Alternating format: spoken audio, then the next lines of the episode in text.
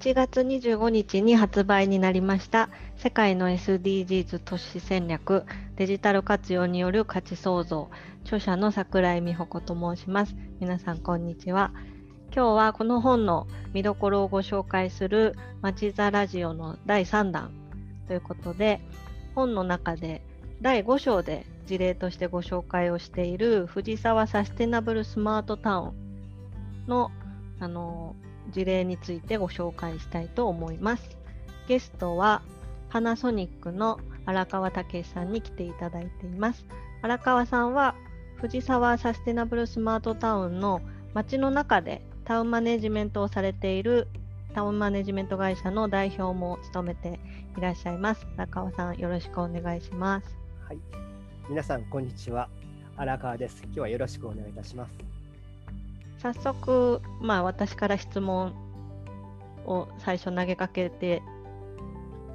はい、その後会話形式で進めたいと思いますが、この藤沢サステナブルスマートタウン、通称 SST と呼んでいますけれども、藤沢 SST が2014年に街開きをして、もう7年も、まあ、7年しかなのか7年もなのかあれですけれど、7年経ちました。というところであの街開きの当初から、まあ、名前にもある通りサステナビリティ持続可能性っていうのを掲げてまちづくりされてきたと思うんですけれどもどういう取り組みをされてきたかっていうところをまず簡単にご紹介いただければと思います。はい、えー、私ども藤沢サステナブルスマートタウン名前の通りですねあのサステナブルというところに非常にこだわってえー、街づくり、そしてあの街の運営に関わってきています。うん、であの私どもやっぱり考えるその持続可能な街というところでは、まあ、大きく分けると、まあ、3つの観点が必要かなというふうに思っています。うん、で1つは、えー、社会性という観点、うん、で2つ目が、えー、経済性という観点ですね、まあ、活動が持続できるというところ、うん、やはりあの3つ目は、まあ、スマートタウンとしてはやはり環境性というところも非常に重要だというふうに考えています。うん、まあ、強いて言うなれば、少しあのレイヤーが変わってくるんですけれども、やはり取り組み自体が、えー、この地域、この町の話だけではなくて、やはりこの社会に対して発信していけるような、非常に先進的で革新的な取り組みであるべきだというふうに考えています。でそういった中で、やはりあの社会性という観点からいくと、うん、まあ、あの最近ではあの SDGs という言葉も非常にえー、まあ、身近な言葉になってきましたが、うん、私もこのまちづくり考えていく上では、サステナブルっていうキーワード、実はこれあの2015年の、えー、国連でこういった SDGs が採択される以前から非常にあの私どもこだわって、えー、取り組んできた内容になっています。そういった中では、あのまあ、国連の中ではあの誰一人取り残せないということがキーワードになっていますが、うん、私どもやはり大事にしているのは、あの社会的なそのコミュニティというですね。うん。まあ、それも単純にその住人の方々だけのより集まりではなくて、うん、こういった町に関わっていく人すべて、えー、住人の方や企業の方、自治体の方や、えー、大学、そういった、あの関われていく人たちすべての、えーまあ、共有化された価値観、そういったものを形成していくための、まあ、社会性というところと、うん。え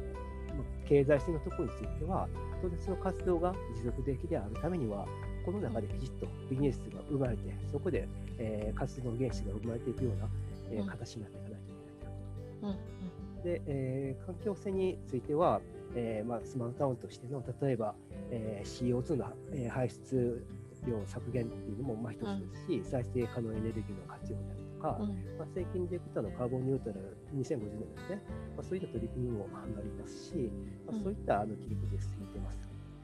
はい、あのもちろんパナソニックさんがあの主導されているので企業主導型のスマートシティという位置づけでこの本でもご紹介させていただいてるんですけれども経済的に回っていかなきゃいけないっていうのは本当に皆さんがやられる以上その通りで冒頭ご紹介したように荒川さんはタウンマネジメント会社の代表も務められていらっしゃって、まあ、経営的な観点で街のあの、まあ、行く末というかマネジメントをされていると思いますけれども日頃住民の方とも結構あの接点があるかなって思うんですが、はい、どういったことを実際感じられることが多いですか？スマートタウンという観点だと。そうですね、あのまあ、住民の方々、私もあの町開きの時からもうすでにあの住民の方とですねいろいろこう会話していく中で、うん、えー、特に初期はやはりスマートタウンとしての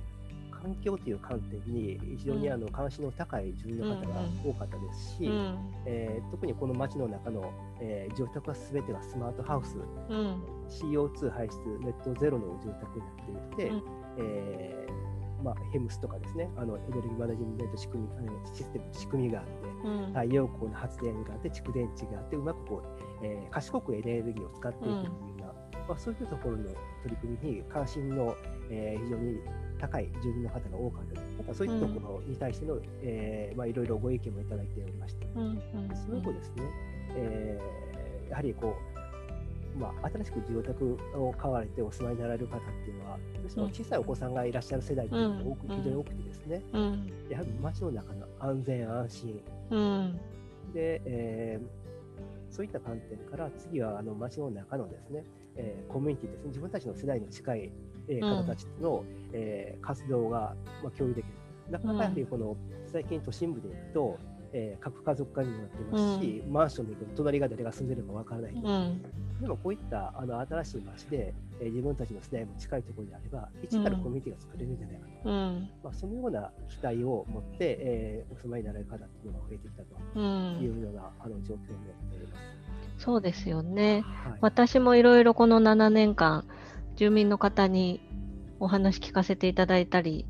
するとやっぱり、まあ、子育て世代の方がすごく多いっていうのは印象でありますしすごく子育てしやすそうな環境だからこの場所を選んだ家を購入する理由として選びましたっていうお話もありましたし、はい、その隣のに住んでる人たちと一緒に週末はなんかバーベキューに行きますとか、はい、結構なんかドラマみたいな 生活をしてる人たちがここにいるんだなっていうのは私もすごく印象的で、はい、なんかこうサステナビリティとかこの本も SDG っていうタイトルは掲げているんですけれどあんまりこう難しくそれを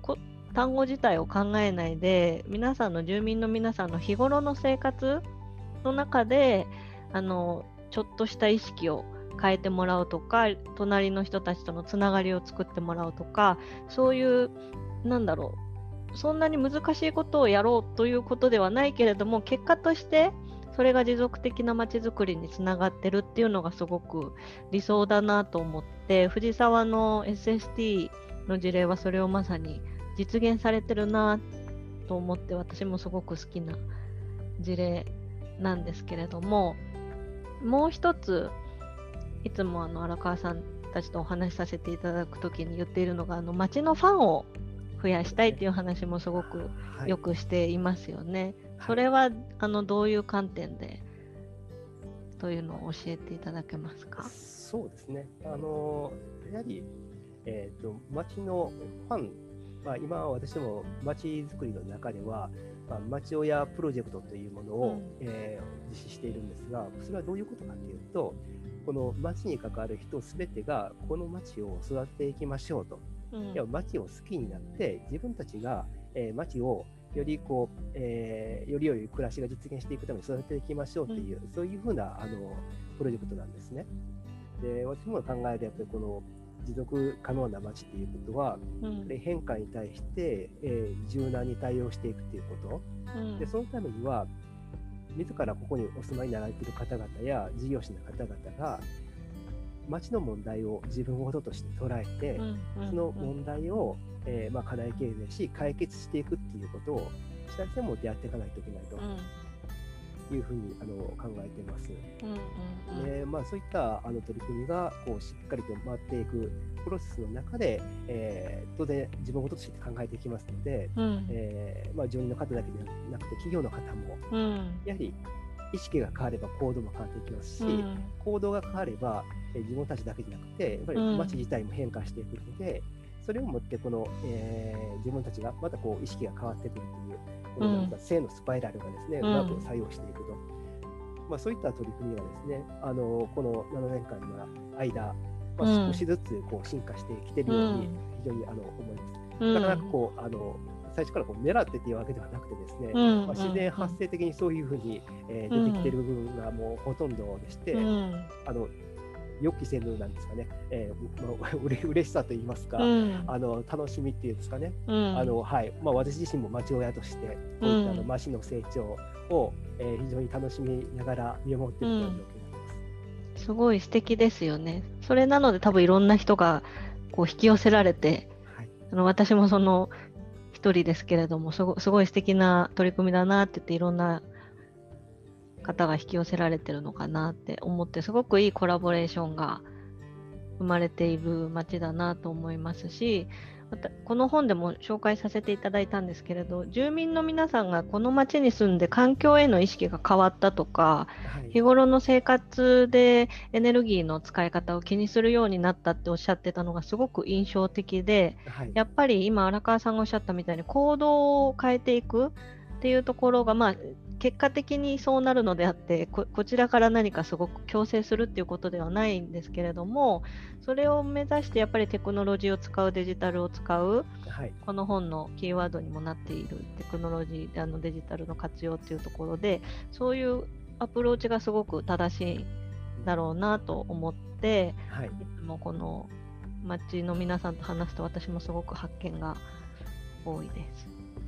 そうですね、まあ、あの私どももこう企業の立場として、えー見ると、まあ、非常にあの特に日本人の方からはですねさまざ、まなご意見もいただきますし、実際にこうあなるほどこういうふうに変わってきてるんだっていうこう気づきを与えていただけることも多くてですね、もう非常にあのマジで勉強させていただいています。それが次またこう企業として新しい取り組みを、えーこの街でトライしていくっていうモチベーションになってるんじゃないかなというふうに思ってます。ありがとうございます。この本では藤沢 SST の他に自治体がメインでこうスマートシティをやられている会津若松市さんの事例も乗っかあのご紹介させていただいていますのでぜひご関心を持たれた方はお手に取っていただければと思います。それでは荒川さん今日はありがとうございました。はい、こちらこそありがとうございました。買ってください。失礼します。はい、よろしくお願いします。ありがとうございました。